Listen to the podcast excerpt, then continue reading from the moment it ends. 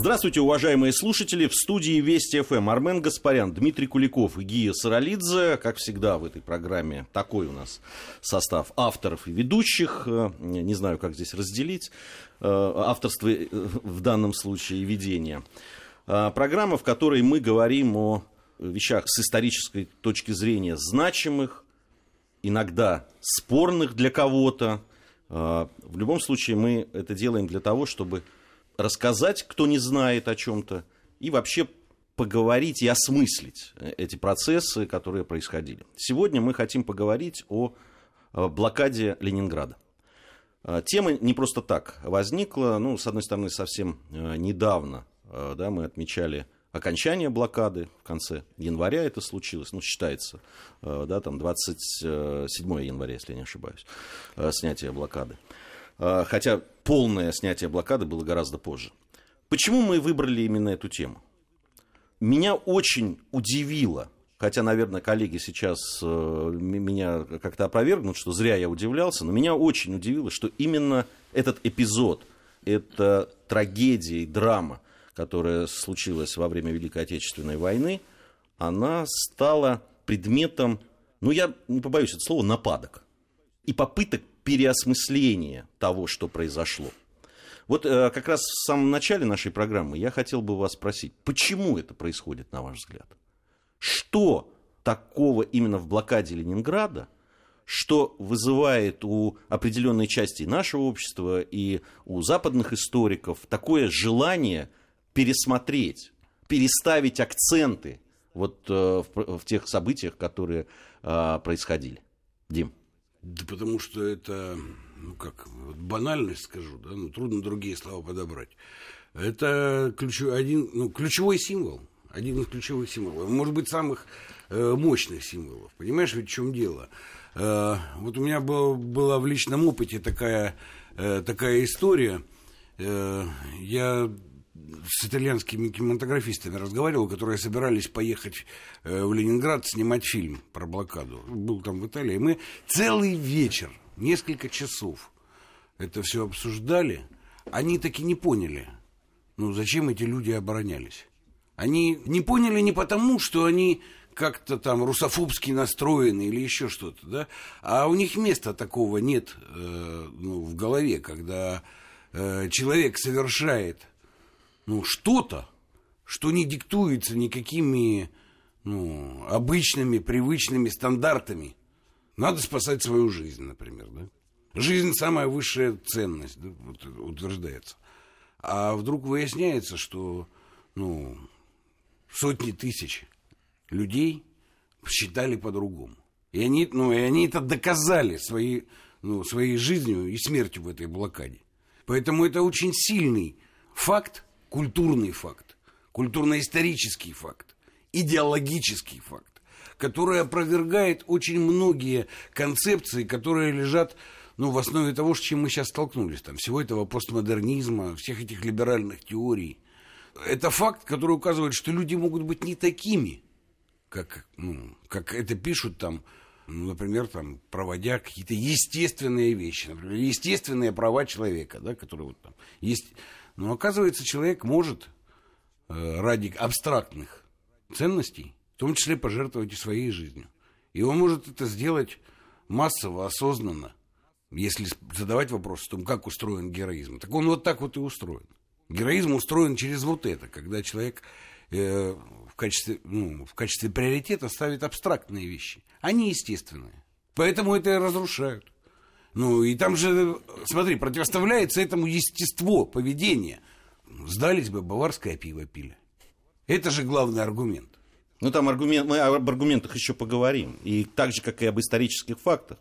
Армен, ведь э, когда в дискуссии возникает по поводу э, блокады э, Ленинграда, ведь очень часто говорят, что ну вы не хотите знать правды. Но это же миф, который был создан. А, вы, а, а мы вам пытаемся рассказать правду, ведь правду надо знать. Я 25 лет уже слушаю о том, что я лично и, соответственно, вообще весь российский социум не хочет знать правду, что, оказывается, в Сталинграде э, каждый четвертый солдат армии Паулюса был русским. Я не хочу знать э, правду о том, что Красная Армия изнасиловала не только всю Восточную Пруссию, но и вообще всю Восточную Европу. Я не хочу знать о том, что э, это не в результате контрнаступления Советской Армии был вермахт остановлен под Москвой, а только потому, что ударил мороз. То есть одна армия была морозоустойчивая, а вторая, вот, к сожалению, значит, для теоретиков этих э, остановилась. Ну и, наконец, э, они дошли и не могли не дойти до э, блокады Ленинграда. Вообще этот год знаменателен. Я все ждал, когда это произойдет.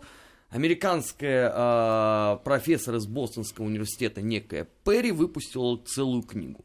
Если вообще в сухой выжимке это все передать. А, главный враг были не немцы, а советская власть, которая заставила людей мучиться. Вывод сделан на основе 125 а, дневников э, участников и жителей блокадного Ленинграда. Вот она, пожалуйста, новая доктрина. Главное же во всем этом доказать, что не было никакого геройства массового да, в стране.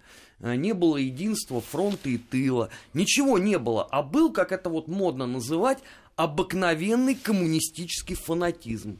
Точка. Второе предложение. Он был преступен. И вот с этой точки зрения, конечно, они будут нам доказывать все, что угодно. Блокада Ленинграда вообще идеальная модель, потому что э, теория-то складывалась-то много лет. Изначально ведь они оттолкнулись от того, что вот от целых там четыре генерала на совещании в Ставке фюрера 16 сентября 1941 года протестовали против того, чтобы Ленинград, значит, стереть с лица земли. А потом некоторые говорили, что это вообще варварство, и не надо, значит, в этом участвовать. Ну а после этого, уже после крушения Советского Союза, в игру вступили наши либералы. И мы выяснили, что, оказывается, вообще никакой блокады не было, а была осада города. Ну, поскольку э, дорог жизни была... Единственное, что вот противоречит всем этим удивительным людям, это документы. Ну, например, там э, отчеты Гачинского СД. И же, понятное дело, никто читать не хочет. Ведь э, вот вышла книга этой упомянутой Перри на Западе. Какая реакция? Ужас чудовищные русские заставили всех, значит, умирать непонятно за какие цели, идеалы. Отвести бы вот э, всех этих людей туда, вот на Пискаревское кладбище. Показать, что это такое. Постоять на той стороне Невского проспекта, где специально оставили эти вот указатели, что эта сторона опасна при бомбежке. Но ведь э, это все никого не волнует. Главное ведь что показать? Что вот традиционное российское варварство во всем. А некоторые уже и мостик протянули. В, в американском чате я лично читал. Ну, понятно, вот э, от блокады Ленинграда коммунистический фанатизм, а дальше вам, пожалуйста, юго-восток Украины и Сирия. Нормально для русских чудовищное варварство. Вот и что ты будешь с этим делать? Доказывать им, что, ребят, вы не знаете о той войне ничего, а им и не нужно знать. Ну, нач- начинать надо доказывать даже не им. А, так как эта дискуссия внутри нашей страны иногда возникает, что самое, на мой взгляд, ужасное, здесь же начинаются, да, задаются невинные. А почему нельзя задать вопрос? Помнишь, один из телеканалов? Да-да, я помню это. Э, вот задай, задайте вопрос, э, а чем было мотивировано? Да? Ну, понятно, вот Роман говорит там, все, коммунистический фанатизм какой-то приплетают. Ну так а решение? Вот давайте во главу угла поставим факты решение о том, что город должен был стерт с лица земли, жители уничтожены. Было гитлеровского командования? Было. И цель была такая поставлена? Ну вот была. Давайте вот на этом остановимся чуть подробнее. Армен, я, я, я тогда попрошу. Сейчас, да. я, я вот здесь просто единственное, и мостик к юго-востоку. Да я тоже перебрасываю мостик к юго-востоку, к Донбассу. Потому что э, объявлены жители Донбасса, они до людьми. Ну, объявлено о том, что нам Донбасс должен, нужен пустым объявлено. Так а что же вы удивляетесь, что эти люди защищаются, так же, между прочим, как их предки в Ленинграде защищались? Я тоже могу перебросить такой мостик.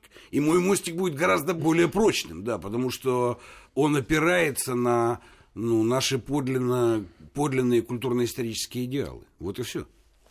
Вот э, давайте э, остановимся на этом аргументе. А он сейчас звучит очень э, часто. О том, что не было никакой блокады, была военная осада, а, значит, что никто не собирался уничтожать мирное население. Сейчас заговорили о каких-то гуманитарных э, коридорах и о том, что германские войска специально а, не до конца блокировали, там, оставляя морской путь и так далее.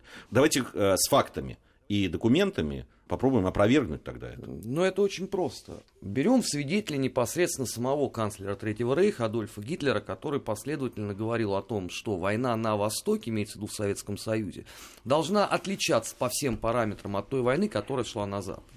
Именно поэтому принимался э, последовательно сначала приказ о э, командирах и политработниках, что их можно расстреливать на месте абсолютно без разговора и суда и следствия.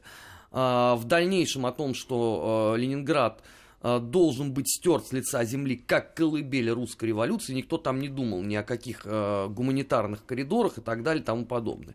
Больше того, сама мысль участникам блокады Ленинграда о том, что они якобы там обеспечивают некий гуманитарный коридор, я имею в виду со стороны Германии, да, она прозвучала в гигантским откровением. Больше того, я подозреваю, что если бы кто-то из офицеров, участвовавших в блокаде Ленинграда, посмел бы заговорить о том, что надо создать гуманитарный коридор, он бы пошел бы сразу под офицерский суд чести. А, надо сказать, что на том этапе войны, ну, если мы говорим про 41 год, фанатизм у немецких офицеров во исполнении приказов фюрера был возведен в абсолют. И если было сказано о том, что этот город не должен существовать, то нет никаких сомнений в том, что они это сделали. Больше того, вот упомянутое мною уже э, Гатчинское отделение СД, а у нас же вот эти все люди, которые рассуждают там про блокаду Ленинграда, они любят говорить, ну вот, э, вы же знаете о том, что там готовили типа гауляйтеров, да, и наместников. Да, это правда. На то время, пока будет минироваться город. Давайте договорим это предложение. Когда э, надо вывозить ценности. Ведь это же не означает, что э, Эрмитаж должен быть целиком взору. Да? Сначала надо все это эвакуировать. В германских музеях готовили места для этого. А для того, чтобы это все работало, конечно, нужны гуляйтеры. Вот этим и занимались. Кто-нибудь об этом хочет вспомнить из э, вот этих вот э, любвеобильных товарищей, исходящих словесами по поводу блокады Ленинграда? Никто.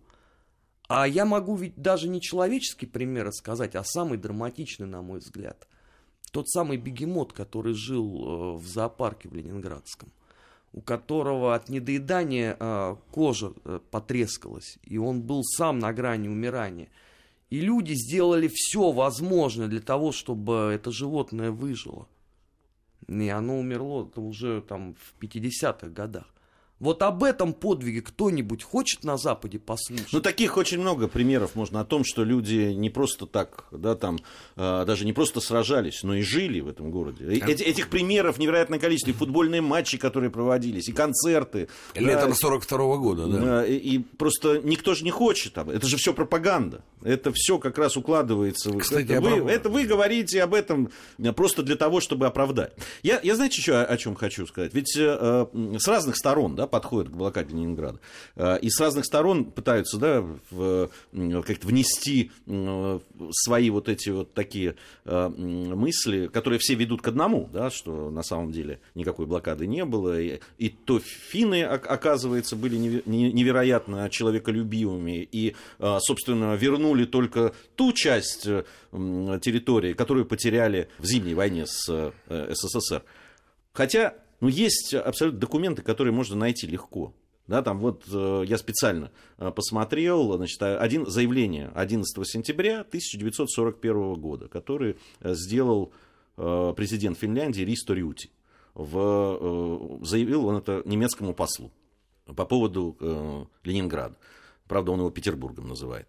Если Петербург, цитирую, не будет больше существовать как крупный город, то Нева была бы лучшей границей на Карельском перешейке. Ленинград надо ликвидировать как крупный город. Вот и все. Вот вам и все. Человеколюбие и все. И весь разговор о том, что никто не собирался стирать с земли этот город. Да нет, ну был согласованный утвержденный план, да, и, и соучастников было более чем достаточно. Кстати, про пропаганду, вот интересно.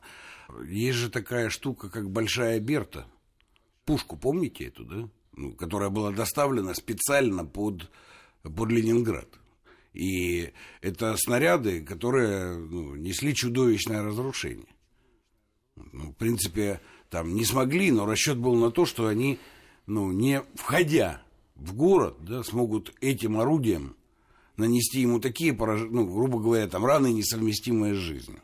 Это же тоже была цель. А в принципе, как вяжется большая Берта с коридорами? Понимаешь, никого тут логика не интересует. Важно же другое. Важно отменить это. Потому что цель заключается в том, чтобы отменить то, что для нас выполняет важнейшую функцию идеалов.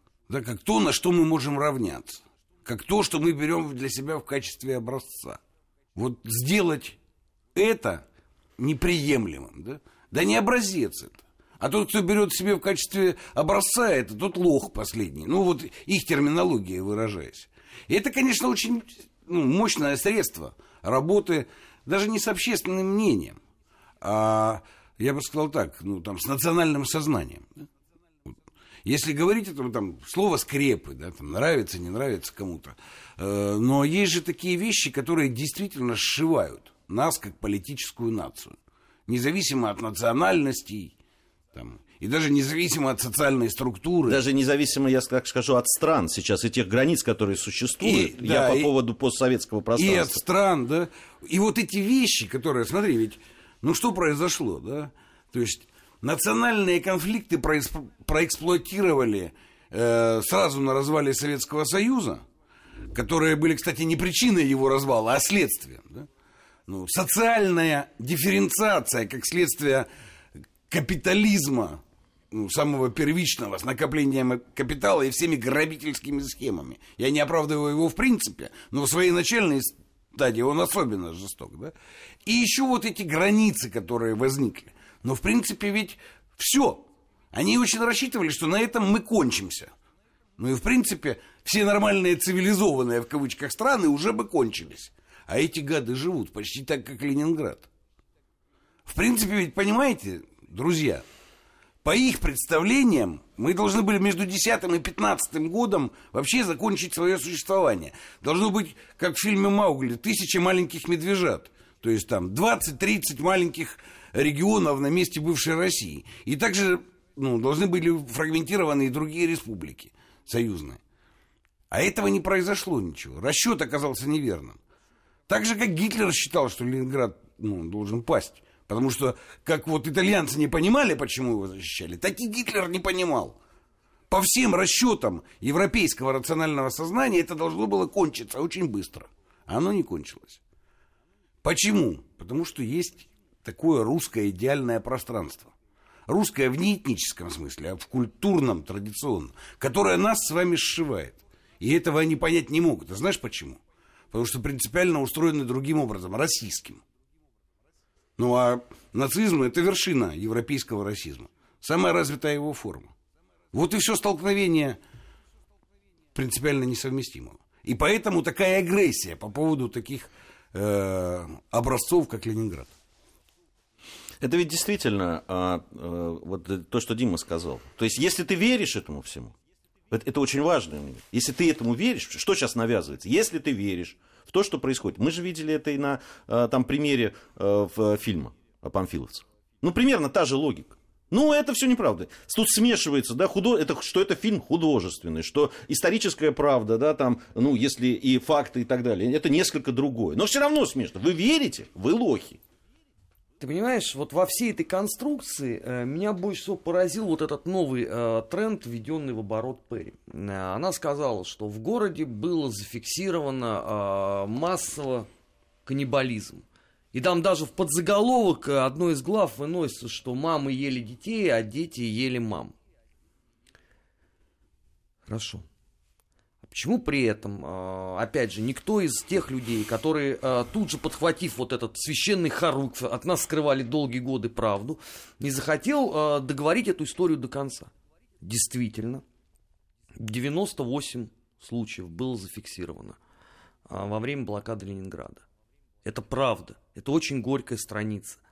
Но давайте мы договорим эту историю до конца. А дальше-то что было?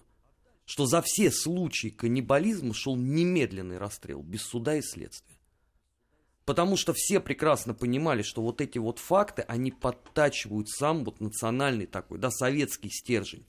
и могут отрицательно воздействовать вообще на все население блокадного города. Кто-нибудь об этом сейчас говорит?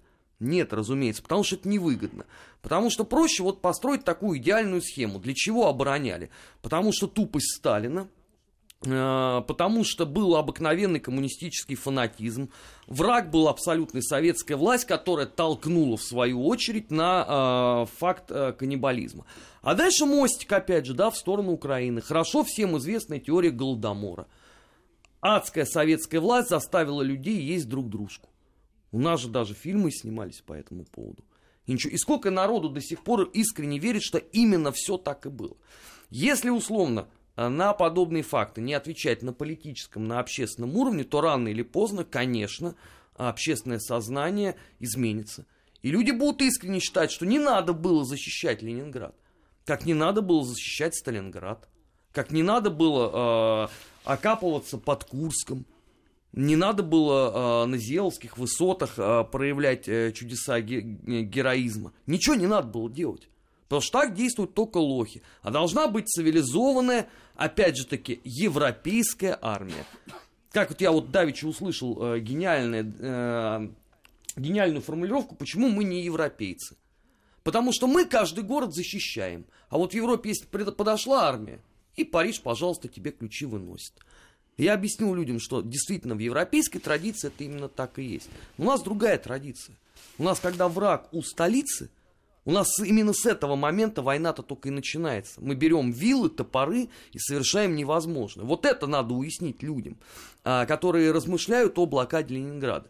Еще раз говорю, вы можете там сколько угодно не верить а, там ни фотодокументам, а, ни кинохронике, ничему. Я советую просто послушать голос блокадного Ленинграда вот нашего коллегу, как его называли, блокадный левитан, Лазаря Маграчева, который вел оттуда прямые трансляции.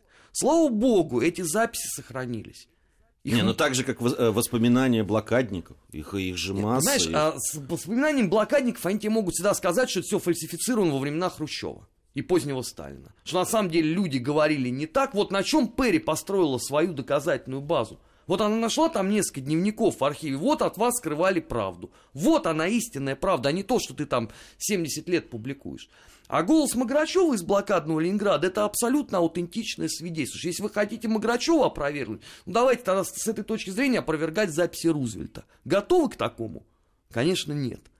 А ну, записи эти есть. И ну, вот это лучшее Кстати, вот еще один момент, да, на, там, нашей военной организации и принципиально нецивилизованного способа ведения войны, о чем ты говоришь, Арман. Но вот тут сфокусировались на том, что это, значит, вот коммунизм, да, так, фанатический коммунизм, коммунистический фанатизм, неважно. Ну, давайте глянем в нашу историю. Ну, вообще-то была же оборона Севастополя. Ну, Атака при... мертвецов у крепости Осовец. Да, но в принципе это же, ну как, ну гарнизон, ну флот, сошедший с кораблей, против вообще-то армии четырех государств. Ну, с невиданной концентрацией, превосходством и всем остальным. Ну, а это, а это с чем связано? Ну, в принципе, наверное, и туда можно добраться, просто не успели добраться там, до Севастополя. Да, а, ну, был порт Артур, между прочим.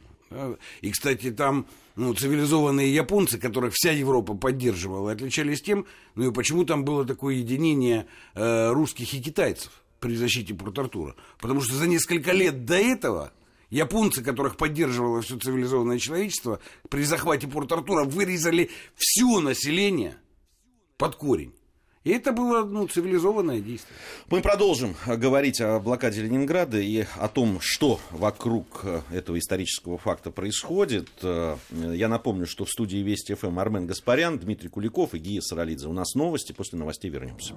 Продолжаем нашу программу. Армен Гаспарян, Дмитрий Куликов, Гия Саралидзе в студии Вести ФМ. Это программа «Наш 20 век», в которой мы говорим о самых значимых с нашей точки зрения событиях, которые по-разному трактуются разными людьми, подвергаются фальсификациям в том числе. Ну, кстати, прости, ради бога, да, еще, чтобы не ускользнуло, да, одна вещь принципиально.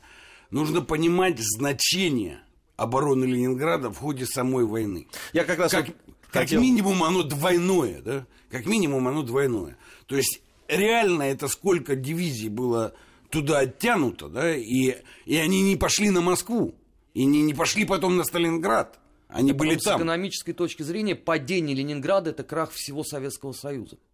Ну, Ну, это правда. Это даже немцы признавали. Почему и было такое упорство с, именно с атакой на Ленинград? а, где, ну, в принципе, каждая дивизия играла роль в этом деле. А второе это тогдашнее идеологическое значение. Потому что для людей под Москвой, для людей под Сталинградом, наших людей, было важно это ощущение. Да, мне тяжело, но я представляю себе, как тем людям в Ленинграде. И они держатся. И это, понимаешь, это такой механизм э, ну, укрепления духа, который невозможно переоценить.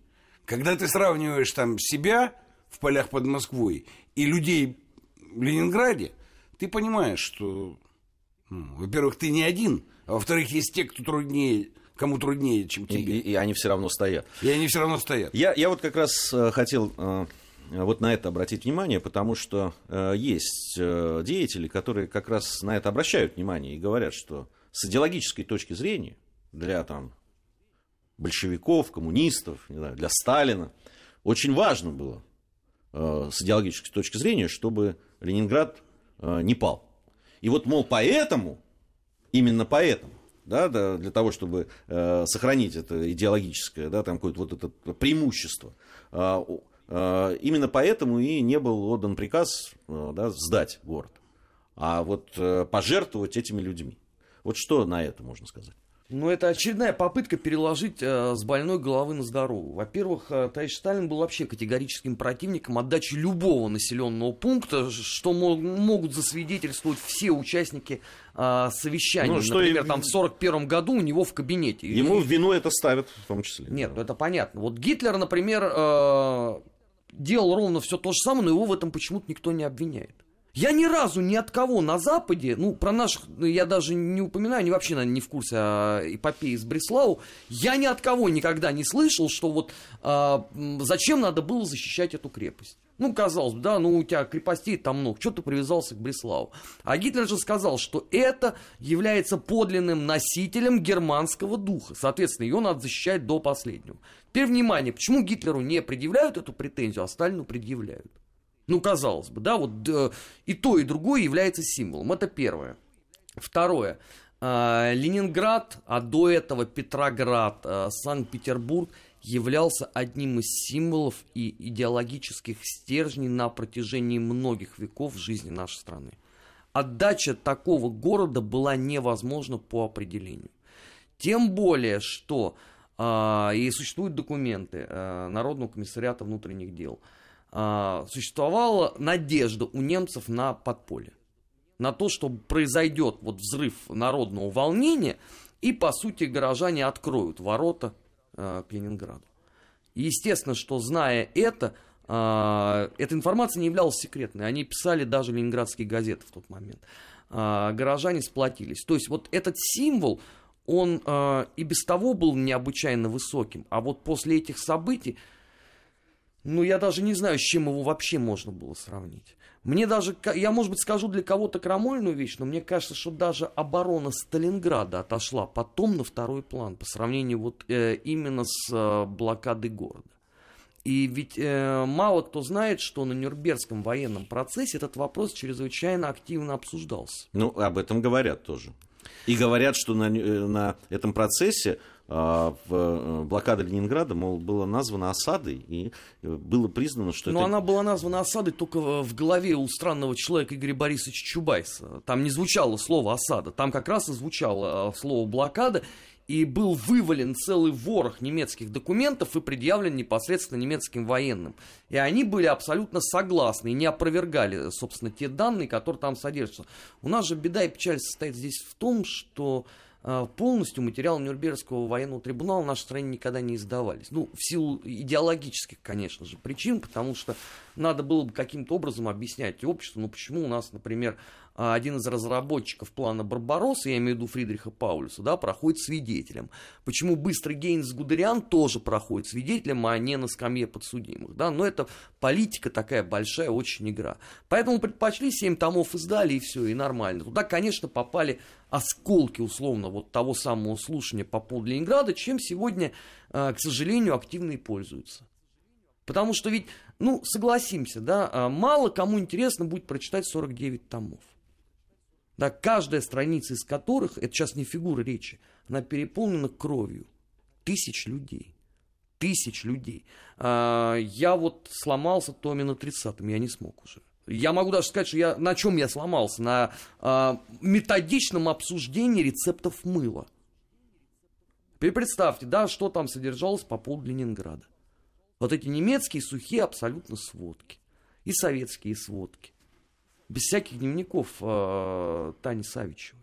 Без фотографий. Просто сухой отчет о том, э, что полумертвые хранили мертвых. Тогда вот этой зимой 41 -го года. И фотографии некоторые. Это очень сильно отрезвляло. Другой вопрос, что прошло 70 лет, на Западе забыли. Ну, мне кажется, что захотели забыть больше, чем забыли. А, есть еще одна очень любопытная деталь. Вот с одной стороны, да, говорят, что вот э, э, большевикам, там, коммунистам, э, не знаю, СССР нужен был этот символ. И, наверное, я здесь соглашусь, символ, конечно, нужен был. А, но с другой стороны, ведь звучат, что с одной стороны, этот символ нужен был, и, и нужно было, чтобы Ленинград не сдали. С другой стороны, все говорят, могли, могли сделать что-то в военном смысле, да, там, помочь Ленинграду, но не помогали, что тут же противоречит да, первому утверждению. На самом деле, вот этот э, постулат по поводу того, что могли помочь, но не помогли. И, а и, логику не понимаю, но вот а, а логика не, есть. не должна быть логика. Тем более, что это же, понимаешь, я тебе могу... Логика этого тезиса вместе с другим находится в другом пространстве. Знаешь, в каком? А, в пространстве тезиса о преступной власти что в России любая власть преступна. Она ни во что не ставит ничьи жизни, никакие там ценности. Не, ну, она когда может, она не делает. Это самый принципиальный тезис идеологической войны против нас. Вообще сам этот тезис преступной власти, он логической критики ну, не выдерживает, понимаешь? Власть ведь это функция социальной организации. Ни одного социума без власти не бывает. Власть не может быть преступной. Могут быть те или иные люди, ну, совершать преступление, если это установлено судом. Так, кстати, нас цивилизованное правовое государство вообще-то учит. Да? Если ну, преступления установлены судом, доказаны, то тогда можно говорить о преступлениях человека. Ну, а плевать на эту логику и на противоречия. Важно утвердить власть. Э, тезис о том, что любая власть в России преступна всегда – все годы ее существования. Нет, там два исключения. Временное правительство и первое правительство Ельцина. Когда все в тартарары катится, вот тогда она неприступна. Ну да, и то про первое правительство Ельцина больше его семья утверждает. Понимаешь, тут как бы вот. А про временное правительство, ну да, это Керенский, наверное, писал из Америки. Ну, Конечно. То есть там тоже же такое, понимаешь? Вот. Я тоже это не считал особыми исключениями. Поэтому вот этот вот тезис, да, о котором ты говоришь, что могли помочь, но не помогли, он, неважно на чем он основывается, как он с другим связан, он нужен для другого. Указать на принципиальную, вечно историческую преступность российской власти, которой не следует подчиняться ни при каких э, обстоятельствах. Вот и все. Кстати, вот продолжая то, что Дмитрий говорит, там же была целая теория, что эту власть э, не только можно предать, ее можно и продать. Она же была, кстати, очень популярна там и в 20-х годах, и в 30-х годах в недрах э, непримиримой политической миграции. Пожалуйста, она просто вышла на новый виток. А если тебя не получается одно э, утверждение э, дополнить каким-то документом, можешь тогда всегда сказать, вот не захотели помогать. У нас всегда одна и та же история. Армия Самсонова гибнет в Пруссии, не захотели помогать. А, значит, в годы гражданской войны разгром конного корпуса Жлобы не захотели помогать. А, в Финляндии армия завязла там а, в снегах, не захотели. Одно и то же всегда. Потому что всегда власть преступна. Это очень удобно. Больше того, если ты им начнешь да, объяснять, что просто у Советского Союза не было сил, для того, чтобы вот помочь Ленинграду блокадному в полном объеме, они тебе сразу скажут, а надо было лучше готовиться. При этом эти же самые люди тебе будут говорить о том, что Советский Союз это вершина милитаризма, где все общество ходит перепоясано офицерскими портупеями, и все только и мечтают о войне. Вот где здесь логика? Да, напасть, напасть Сталин был готов первым, но к войне не подготовился. Понимаешь? Вот это все одновременно произносится, никакого когнитивного диссонанса не вызывает, потому что сам материал не имеет значения, а важна функция, да, ударить по принципу организации общества, по власти. Ну вот все. Знаете, что э, меня удручает, даже другого слова не могу подобрать, что вот эти вбросы, в том числе и по блокаде Ленинграда, вызывают, ну, все-таки дискуссию. Да? Э, от этого не отмахиваются, как вы, ребят, вы о чем? Мы знаем вот это, вот это, вот это. Мы точно это знаем. Тут бессмысленно, об этом бессмысленно говорить. С другой стороны, а как? Надо же отвечать. И тут и, и дискуссия все равно возникает. А если возникает дискуссия по такой теме, значит что-то не то. Значит, что-то не так происходит. Да я бы тебя поправил, а я не вижу, в чем здесь дискуссия. Я ни разу вот в жизни не видел пока людей, которые пытаются доказать э, ненужность блокады Ленинграда, желание или стремление выйти один на один к ракетному кусту драться. Вот на ту самую дискуссию. Хорошо, мы продолжим. Э, мы продолжим. Э, сейчас э, информация о погоде и региональные новости. Затем мы продолжим нашу. Продолжаем нашу программу. По-прежнему в студии Вести ФМ Армен Гаспарян, Дмитрий Куликов и Гия Саралидзе. Говорим о блокаде Ленинграда. Вот все-таки по поводу дискуссии, да, которая возникает. Как, как реагировать на это? Ну, вот помимо, мы, мы реагируем вот Я понимаю, способом. о чем ты говоришь. Понимаю, при том, что сказал Армен, что ну, я типа дуэли-то по этому поводу и не наблюдаю, да, потому что дуэль для них невыгодна.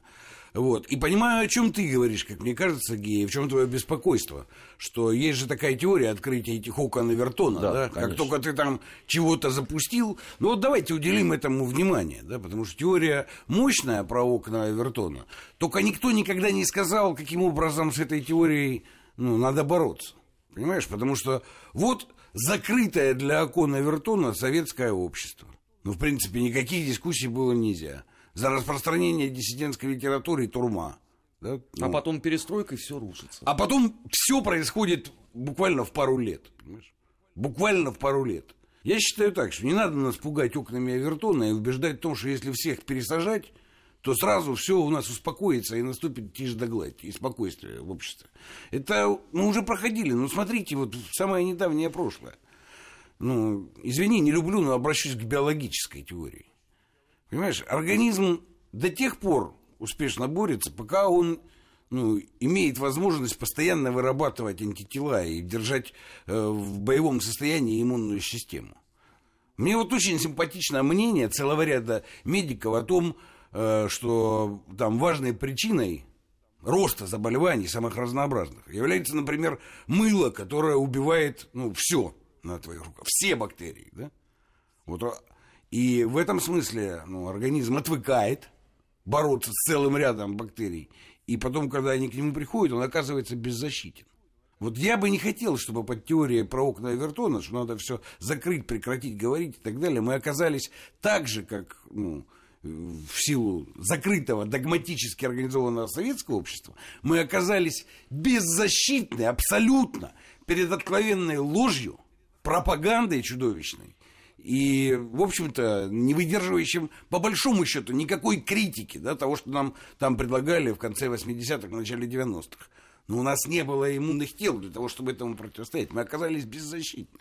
И я считаю, что мы ни в коем случае не должны это, это повторять. Потому что желающие разрушить нашу страну и нашу политическую нацию никуда не делись.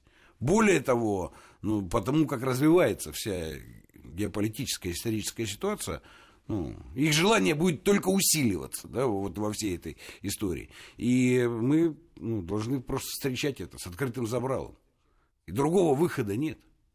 Вот я так считаю. Я э, много раз слышал о том, что нам надо дополнить наше законодательство, ну, в частности, вот 354-ю статью о недопустимости прославления немецких военных преступников и коллаборационистов, э, с тем, чтобы было как в Германии. Вот ты там что-то сказал такое, да, и потом сразу отправился на э, пару лет э, в командировку далеко в Сибирь. Так э, именно же этого и ждут.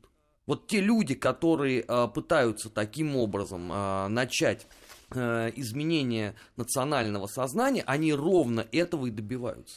Чтобы вот э, начал работать репрессивный аппарат, чтобы завести ту самую песню о том, что опять начинают бороться с инакомыслием. Государству российскому невыгодна полярность мнений. Нас за свободу слова начинают судить. Это же все ровно счетом для этого и делается. И примеров тому масса. Э, вот э, последняя эта история с Зоей Космодемьянской. Ну, ты вспомни, вот мы с тобой же в эфире это обсуждали, да? Только-только вот государство устами даже, еще не спикера Государственной Думы, а отдельных депутатов сказал, что, ребят, вы занимаетесь запредельными вещами. Тут же они запели. Ага, вы нас сейчас хотите посадить. Это борьба с свободой слова, борьба за чистоту э, вашего единого представления. Вот на что расчет строится. И именно ради этого они все и будут делать. Ведь э, в глубине души-то каждый из них понимает ущербность своей позиции. Именно по этой причине они никогда не пойдут дискутировать ни с кем-то из нас, ни с кем-то из наших уважаемых коллег. Потому что это будет просто избиение младенца. Вспомните, э, друзья, эпопею вот упомянутого телеканала «Дождь». Как только вот э, общественность затронула эту проблему, телеканал «Дождь» сказал, так, нам никаких вопросов нет, это «Эхо Москвы». Разбирайтесь с ними. Эхо Москвы сказал, а что, у нас свобода слова. Вы что нас хотите, а, карать за невинно заданный вопрос? И на этом вся дискуссия, по сути дела, и закончилась. Вот они чего хотят именно э, уголовного преследования. При том, что если бы условно бы у нас бы э, было бы вот как в Германии, я уверяю, что достаточно было бы двух человек посадить. И вот эта вся из... пена бы, она бы ушла бы опять бы вот туда бы вот в социальные сети, не на федеральные э, средства массовой информации. Двух человек достаточно было бы, просто для остраски. Как, собственно, это в Германии однажды было сделано. Двух самых бойких, которые взялись, э, это еще в 70-х годах было, которые взялись доказывать о том, что э, солдаты СС все-таки были солдатами, как все остальные, я хочу понять э, для себя, уже времени не так много, я для себя как раз хочу понять, а она допустима дискуссия вот по такому вопросу болезненному, которая является для нас символом, которая действительно, ну, там, скрепа, как хочешь назови. Но так она допустима или нет? Вот э, и, и, в како, и в каком э, тогда, э, в какой плоскости, в, на какой площадке она допустима, если допустима? Смотри, дискуссия недопустима, потому что ее нет, понимаешь, Гей? Но ведь ее же действительно нет. Да? Вопрос в другом. Должны ли мы не допускать ее сразу там вот карательными методами? Вот я считаю, что здесь, конечно, от государства очень многое зависит. Ну, свобода не есть вседозволенность, банальность скажу такую, да, и какие-то жесткие вещи, ну, в части оправдания нацизма, гестапо, там и так далее. Но это, это, это уголовно наказуемые дела. И здесь вообще рассуждений не может быть, а что имелось в виду. А во всем остальном дискуссия нужна. Нужна, потому что единственная гарантия того, что люди в час X, когда станет тяжело, будут правильно действовать, это их готовность защитить свой мозг от чужого воздействия. Еще раз говорю, смотрите на э, крушение Советского Союза и учитесь. Потому что ну, оказалось, что советские люди при всей огромной идеологической работе, а мы-то с тобой как ну, студенты ИСТФАКа знаем, да, прекрасно, как это было все организовано, советского ИСТФАКа, при всей огромной идеологической работе, ну, там, коммунистах и всем остальном, куда-то все это оказалось, что в голове нет защитных механизмов. А они вырабатываются только в ходе жесткой дискуссии. Вот и все.